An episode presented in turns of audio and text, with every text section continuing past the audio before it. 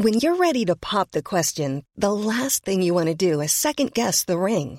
At Bluenile.com, you can design a one of a kind ring with the ease and convenience of shopping online. Choose your diamond and setting. When you find the one, you'll get it delivered right to your door. Go to Bluenile.com and use promo code LISTEN to get $50 off your purchase of $500 or more. That's code LISTEN at Bluenile.com for $50 off your purchase. Bluenile.com code LISTEN. Hey, I'm Ryan Reynolds. At Mint Mobile, we like to do the opposite of what Big Wireless does. They charge you a lot, we charge you a little. So naturally, when they announced they'd be raising their prices due to inflation, we decided to deflate our prices due to not hating you. That's right. We're cutting the price of Mint Unlimited from $30 a month to just $15 a month. Give it a try at mintmobile.com slash switch. $45 upfront for three months plus taxes and fees. Promo rate for new customers for limited time. Unlimited more than 40 gigabytes per month. Slows. Full terms at mintmobile.com. Welcome to the Julia Hartley Brewer Daily. If you've missed any of my talk radio breakfast show, don't worry. We've put some of the punchiest bits of this morning's show into a bite sized podcast, the Julia Hartley Brewer Daily. Enjoy. Talk Radio Breakfast with Julia Hartley Brewer and The Times. Be well informed. Good morning to you. This is Talk Radio Breakfast with me, Julia Hartley Brewer. Thank you very much indeed for your company. Uh, delighted to welcome our next guest now, Housing Communities and Local Government Secretary Robert Jenrick. Good morning to you, sir. Hi, good morning. Good Julia. morning. Now, uh, you're announcing this morning that uh, police forces and local councils are going to receive an additional £60 million to step up enforcement of coronavirus rules. Um, uh, what was that? What is that money going to be aimed at them actually doing? Well, we want to help local councils to continue performing their critical role of advising, engaging, and educating members of the public. So they're going to be uh, choosing different things for different places. In um, some parts of the country, they might be sending out council workers to advise people in the nighttime economy to stick to the rules. In other parts of the country, they'll be going to small businesses, uh, helping to make sure that they're following the track and trace proceedings. If they've got if they've got uh, issues or they're confused, giving them advice on how they can follow them. This is a soft approach. It isn't uh, a sort of authoritarian COVID marshals. It's about having community champions and ambassadors and wardens, people welcoming people into public spaces and making sure that they're safe. The high vis jacket clipboard people telling us what we're doing wrong and doing right. You're talking about soft approach, but at the same time, we know that the government, well, we're told in one paper today, the government's already signed off on, but it's certainly very likely to, if they haven't already signed off on, a much tougher approach of closing down pubs and restaurants across large swathes of north of England, just as Nicola Sturgeon has done for large parts of uh, Scotland uh, because of rising cases. Can I ask you, um, have you been out to a restaurant or a pub uh, since July the 4th? When they reopened? I, I certainly have. You have. You've done that regularly, presumably to help the local economy in your constituency. Um, have you been to a single pub or restaurant where there has not been social distancing happening? Um, I have been to, to pubs, and, and generally speaking, they've done a fantastic job. Genuinely, no, has there been a single pub or restaurant that you yourself have been in that did not follow the rules with social distance, hand hygiene, and all of that? Has there been one? Well, I think the pubs and restaurants I've been to have been doing their absolute best to follow the rules. So but, they have been following the rules, but, or have they not? It, it, they have. But they have. Okay, so no, no, no. I, I just want to establish because because I've been out to pubs and restaurants since July the fourth, and I've not been in one that's not been following the rules. So why are we closing down pubs and restaurants that are following the rules and not a risk to anybody?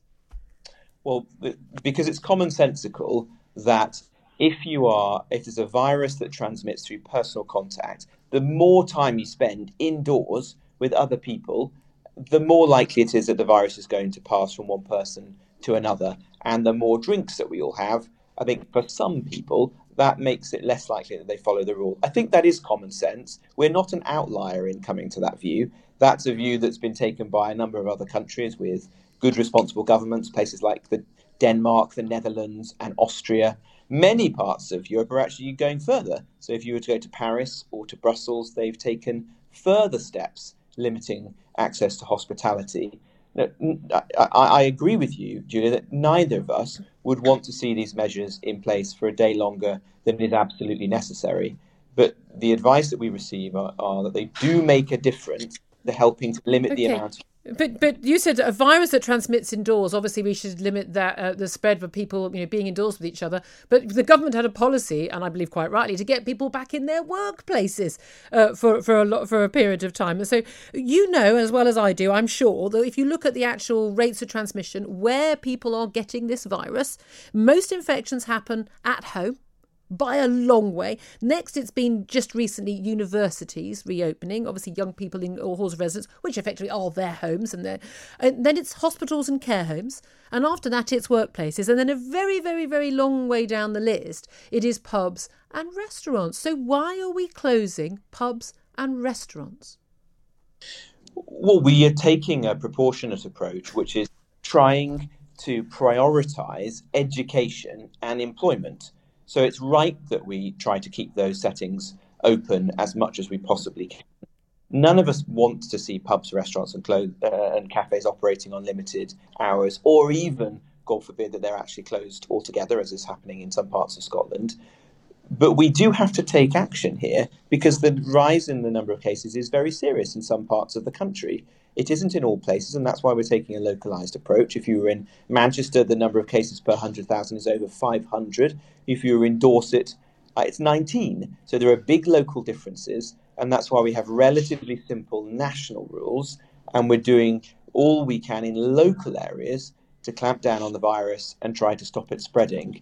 But we're told that this is regional and proportionate. But we know that uh, local uh, leaders in Manchester, Liverpool, and elsewhere they've been saying, please, can we have local power? So, for instance, we can close down the pubs uh, that aren't uh, enforcing social distancing, which they currently can't do under the law.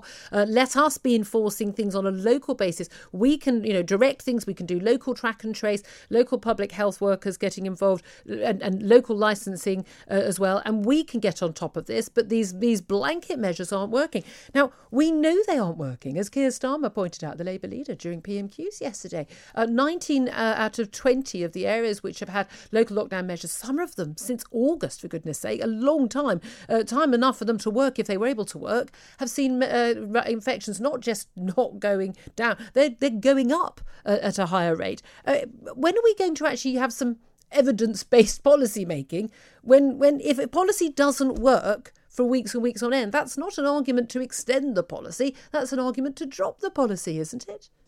No, that's not correct, Julia. The measures we've taken locally undoubtedly do reduce the rate of transmission. How? Now, they haven't. No. I mean, they, they, they, the, they, the, measure, no, the, the data shows they haven't. no, that's not that's not correct. The data shows that they have not yet had the oh. impact oh. that we would like them. When will have. they have the impact? But if we hadn't taken the steps that we've taken in those places, it is almost certain that the number of cases would be higher, perhaps very significantly higher. So these were the right steps to take. Would we like them to have had more impact? Absolutely. Uh, it, it, we have to take a balanced judgment here, but you can't say definitely in the middle of a response whether they've worked or not. It is clear, and this is the advice that we've received, that if we hadn't taken the steps we have in some of those places, that the rate of transmission would be even higher. With respect to working with local council leaders, we work very closely with the mayors, with the local council leaders, and with the directors of public health. Today, I'm announcing further funding for them to help with their local um, enforcement and compliance activity so that they can take their role very seriously local directors of public health are intimately involved in the design of the measures in their individual area. And in fact, some of them go choose to go of their own volition over and above what uh, national government is asking. You've seen that uh, this week in Nottinghamshire, where the Director of Public Health has chosen to implement measures which the government hasn't yet decided to implement itself. So there is a localized approach here, and that's absolutely the right way forward because the rate of uh, cases is so variable across the country. And and what about the evidence for the 10 p.m. curfew? We, we, again, the leader of the opposition asked yesterday for the evidence. It's yet to be given. We know that the SAGE uh, a committee of uh, medical and scientific advisors were not even asked to consider what the um, the the actual scientific backing would be and whether a 10 p.m. curfew would work. Talk of a hundred Tory rebels backbenchers voting against that measure next week. Possibility of Labour voting against it. Now we're told maybe a compromise of an 11 p.m. curfew. Um, what is the evidence for either a 10 p.m. or an 11 p.m. curfew? Are you have you been shown any in cabinet? Well, I have uh, spoken with our scientific and medical advisors, and they agree that it is commonsensical that if you've got a virus, you've got a virus that uh, transmits through in personal interaction, the longer that you do that indoors and the more drinks you have, the more likely it is for the virus uh, to transmit. And as I said earlier, that's a view that's been taken by many other countries. So we're not an outlier. This isn't an unusual decision. This is one being taken by other well informed, rational governments that have done uh, good responses to the virus we are listening to people's views on this, and if the evidence suggests that it's proving counterproductive, then absolutely okay. we could change the policy. And just finally, will there be financial help for those pubs and restaurants that are forced to close? And again, an extension targeted specifically the hospitality sector for the furlough scheme, which is due to end in just a matter of weeks. Well, that will be a decision for the Chancellor, which I'm sure he'll take seriously because the impact upon those businesses would be very significant devastating in some cases. There's already significant support in place. Remember that those businesses are not paying any business rates. They have the 5% reduction in VAT, and the government has offered £1,500 per business every three weeks if they have to close, as well as, of course, the other payments to, to members of the public, like the £500 payments if you have to self isolate. But if we have to do more, we will do because we're very, very conscious that hospitality is shouldering a burden over and above most other sectors of the economy. Online, on DAB, and on the Talk Radio app. Talk Radio. If you thought the only way to get a more defined jawline with natural looking results was through surgery, think again. Juvederm Volux XC is a non surgical injectable gel filler that improves moderate to severe loss of jawline definition and can help you achieve natural looking results with little downtime. Even better, this improved definition lasts up to one year with optimal treatment. No maintenance required. Improve jawline definition for a smooth, sculpted look with Juvederm Volux XC. For important safety information and to find a licensed specialist, visit juvederm.com. That's J U V E D E R M.com. Not for people with severe allergic reactions, allergies to lidocaine, or the proteins used in Juvederm. Common side effects include injection site redness, swelling, pain, tenderness, firmness, lumps, bumps, bruising, discoloration, or itching. There's a risk of unintentional injection into a blood vessel, which can cause vision abnormalities, blindness, stroke, temporary scabs, or scarring. Talk to a licensed specialist specialist to find out if it's right for you.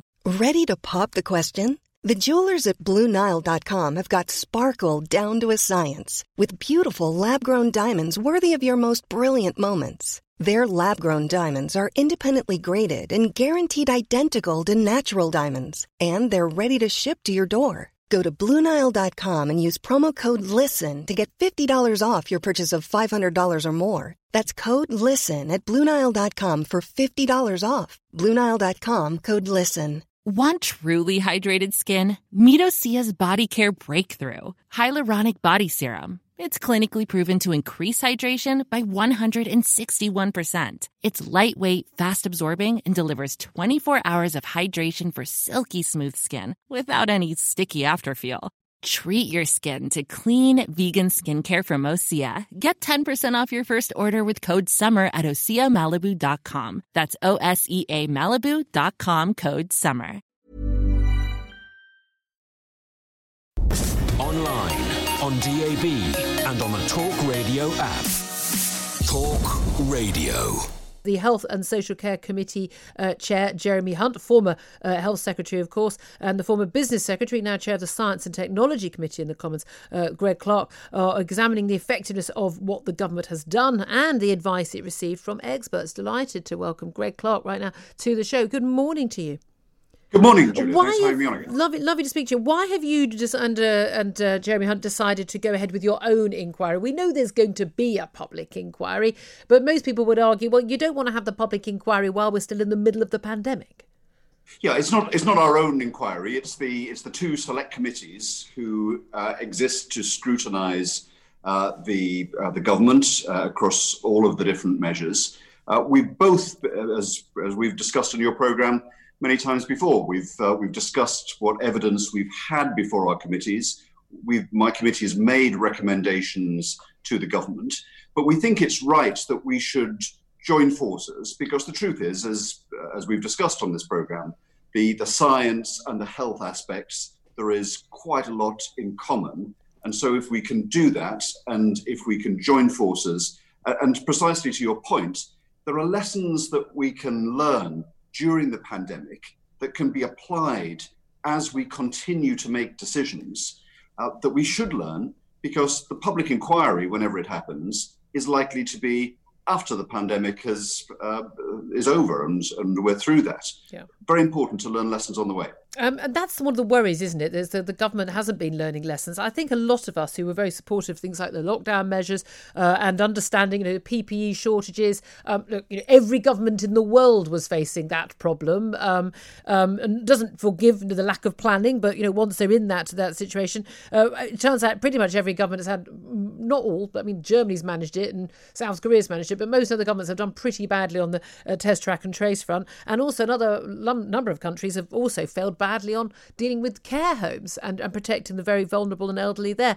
Um, but the big question mark, I think, right now is over the whole lockdown strategy. Um, comparisons with the countries that have done very strict lockdowns and those that haven't done a, a formal legal lockdown but have just advised their uh, people what to do. There are now some really big question marks about whether or not the lockdown strategy worked at all in the first place and whether we should even consider any version of a second lockdown. Do you think those lessons have been learned? Well, I think if there's one lesson that uh, I think we did learn from the first lockdown is that it came too late. Uh, almost everyone came to that conclusion. Uh, the scientists came to the conclusion. Uh, Patrick Vallance and Chris Whitty did. And if you looked at what happened in other European countries, whatever measures were taken, they were taken more quickly and more boldly in other countries and seemed to arrest it. So I think one of the, the lessons is that you do have to act in anticipation rather than trying to to catch up um, once things have uh, increased substantially. But in terms of, I mean, the point that you make is uh, is a is a very good one because different countries are doing things in different ways, and it's precisely why select committees of parliament can take evidence from the uh, the, the, the leaders, the political leaders, and the scientists in each of these countries, so we can find out in real time you know, what is working, what's working in Germany, what's working in South Korea, and we don't need to to wait years. We should be applying those lessons in real time, and that's what we want to do. But, it, but I mean, I have to say, I do, I do dispute with you whether the first lockdown was too late because one of the reasons why we know the government was trying to push it was they did want more people, whether they want to say this publicly or not, wanted more people who were out and about, and people, young people were still out and about then, to get infected, and that was about driving up the herd immunity. It seems to me they had the right strategy early on and then abandoned it when Professor Neil Ferguson presented his uh, his terrible doom predictions, which turned out to be completely, you know, off off the scale scale wrong. But but it doesn't appear that the government is even learning the lessons of recent local lockdowns. I mean, as Keir Starmer pointed out at PMQs yesterday, 19 out of the 20 lockdown areas where we have seen lo- local sort of measures to try and lock down those hospitality or other areas, um, the, the, the, those areas have seen not just their infection rates not going down, their infection rates have gone up. And some of those areas have had the same, you know, lockdown measures since August. They've had plenty of time for that to feed through into lower infection rates, lower hospitalisation rates, lower death rates. And they're not seeing that. And yet the government apparently is going ahead, and the Prime Minister's just signed off on a plan to have effectively local lockdowns on, on the hospitality industry in lots of these areas, despite the fact there's no evidence that it works and lots of evidence that it may actually do damage. So there's no there's no lessons being learnt at all right now. So it is concerning that the uh, the rates haven't come down in those areas in response to the measures that have been taken. Uh, again, and so we're going to have a session drilling down into precisely this. Yeah, are the measures working in each place? Uh, if not, why not? Is it the case that the numbers would actually have been higher had they not uh, been taken? We don't know the answer to that. We need to know, and we need to know now rather than in two years' time. Yeah, indeed. Because again, reality is we're not, as whatever Matt Hancock wants to wish, that we're not going to defeat the virus, are we? So we do know that we're going to have to live with this virus for a very long time ahead, even if we do get a vaccine rolled out in the next year or so. Uh, in which case, I say, learning those lessons sooner rather than later. Absolutely. And on the uh, on the vaccine, uh, of course, we all hope that there'll be a vaccine available. But one of the things that we discovered this week uh, is that the the head of the uh, of the vaccine task force expects it to be available just to half of the population, yeah. uh, even if it is successful. So we do need to be working out now not just when we get there, but working out now what are we going to do for the other half of the population who won't be uh, offered a vaccine. Online, on DAB, and on the Talk Radio app. Talk Radio. Let's uh, turn our attention to a completely different subject. A landmark case uh, about uh, whether or not children who wish to undergo gender reassignment should be prescribed puberty blockers, basically experimental, unproven drugs and cross sex hormones, has uh, started at the High Court. Keira Bell is a 23 year old woman. Uh, she began taking puberty blockers uh, when she was just a child, well, in her teens, um, and when she was 16, before deciding that actually, no, she didn't want to be a man man, after all, and she decided last year to detransition. But, of course, those uh, puberty blockers and those cross sex hormones have a lifetime effect, including, by the way, rendering people who take them infertile. She is now suing the Tavistock and Portman NHS Trust, which runs the UK's only gender identity development service for children. Uh, the legal challenge is also being brought by a, the mother of a 16 year old autistic girl who's currently on the waiting list for treatment because she uh, wants to prevent that treatment going ahead. Now, uh, the pair were given the go ahead to bring the action against the trust uh, because they say that uh, the, the, children cannot give informed consent for these uh, these incredible drugs. Uh, let's talk to Joanna Williams. Uh, she's an author of uh, Women versus Feminism and Academic Freedom in an Age of Conformity. She writes often for Spiked Online and she's founder of the Keo Thinks think tank. Good morning to you, Joanna. Julia, pleasure to be with you. Lovely to talk to you. You've, I mean, you've been uh, writing and talking about this issue an awful lot over the last few years, uh, uh, as have I. Um, very much concerned. Um, and again, people get you know slurs of TERF, uh, you know, being being anti-trans and the like, talking about this. But this is not about the rights of uh, trans adults versus say trans women versus uh, you know biological women. This is about safety for children, isn't it? Fundamentally, this is about a clinic clinic in North London, which is which is basically allowing and helping thousands of children, they are children legally, to transition from man to woman or woman to man um, using completely experimental drugs that will affect them for the rest of their lives, including rendering them infertile. And um, it's been allowed to go ahead pretty much unhindered. Um, what do you make of this court case? Well, the first thing I'd do is just take my hat off to Keira Bell. I mean, the incredible bravery of a young woman who, as you point out, has been through this hormone treatment herself as a teenager, to now, as, as one individual, take on the might of the medical establishment um, and bring about this case.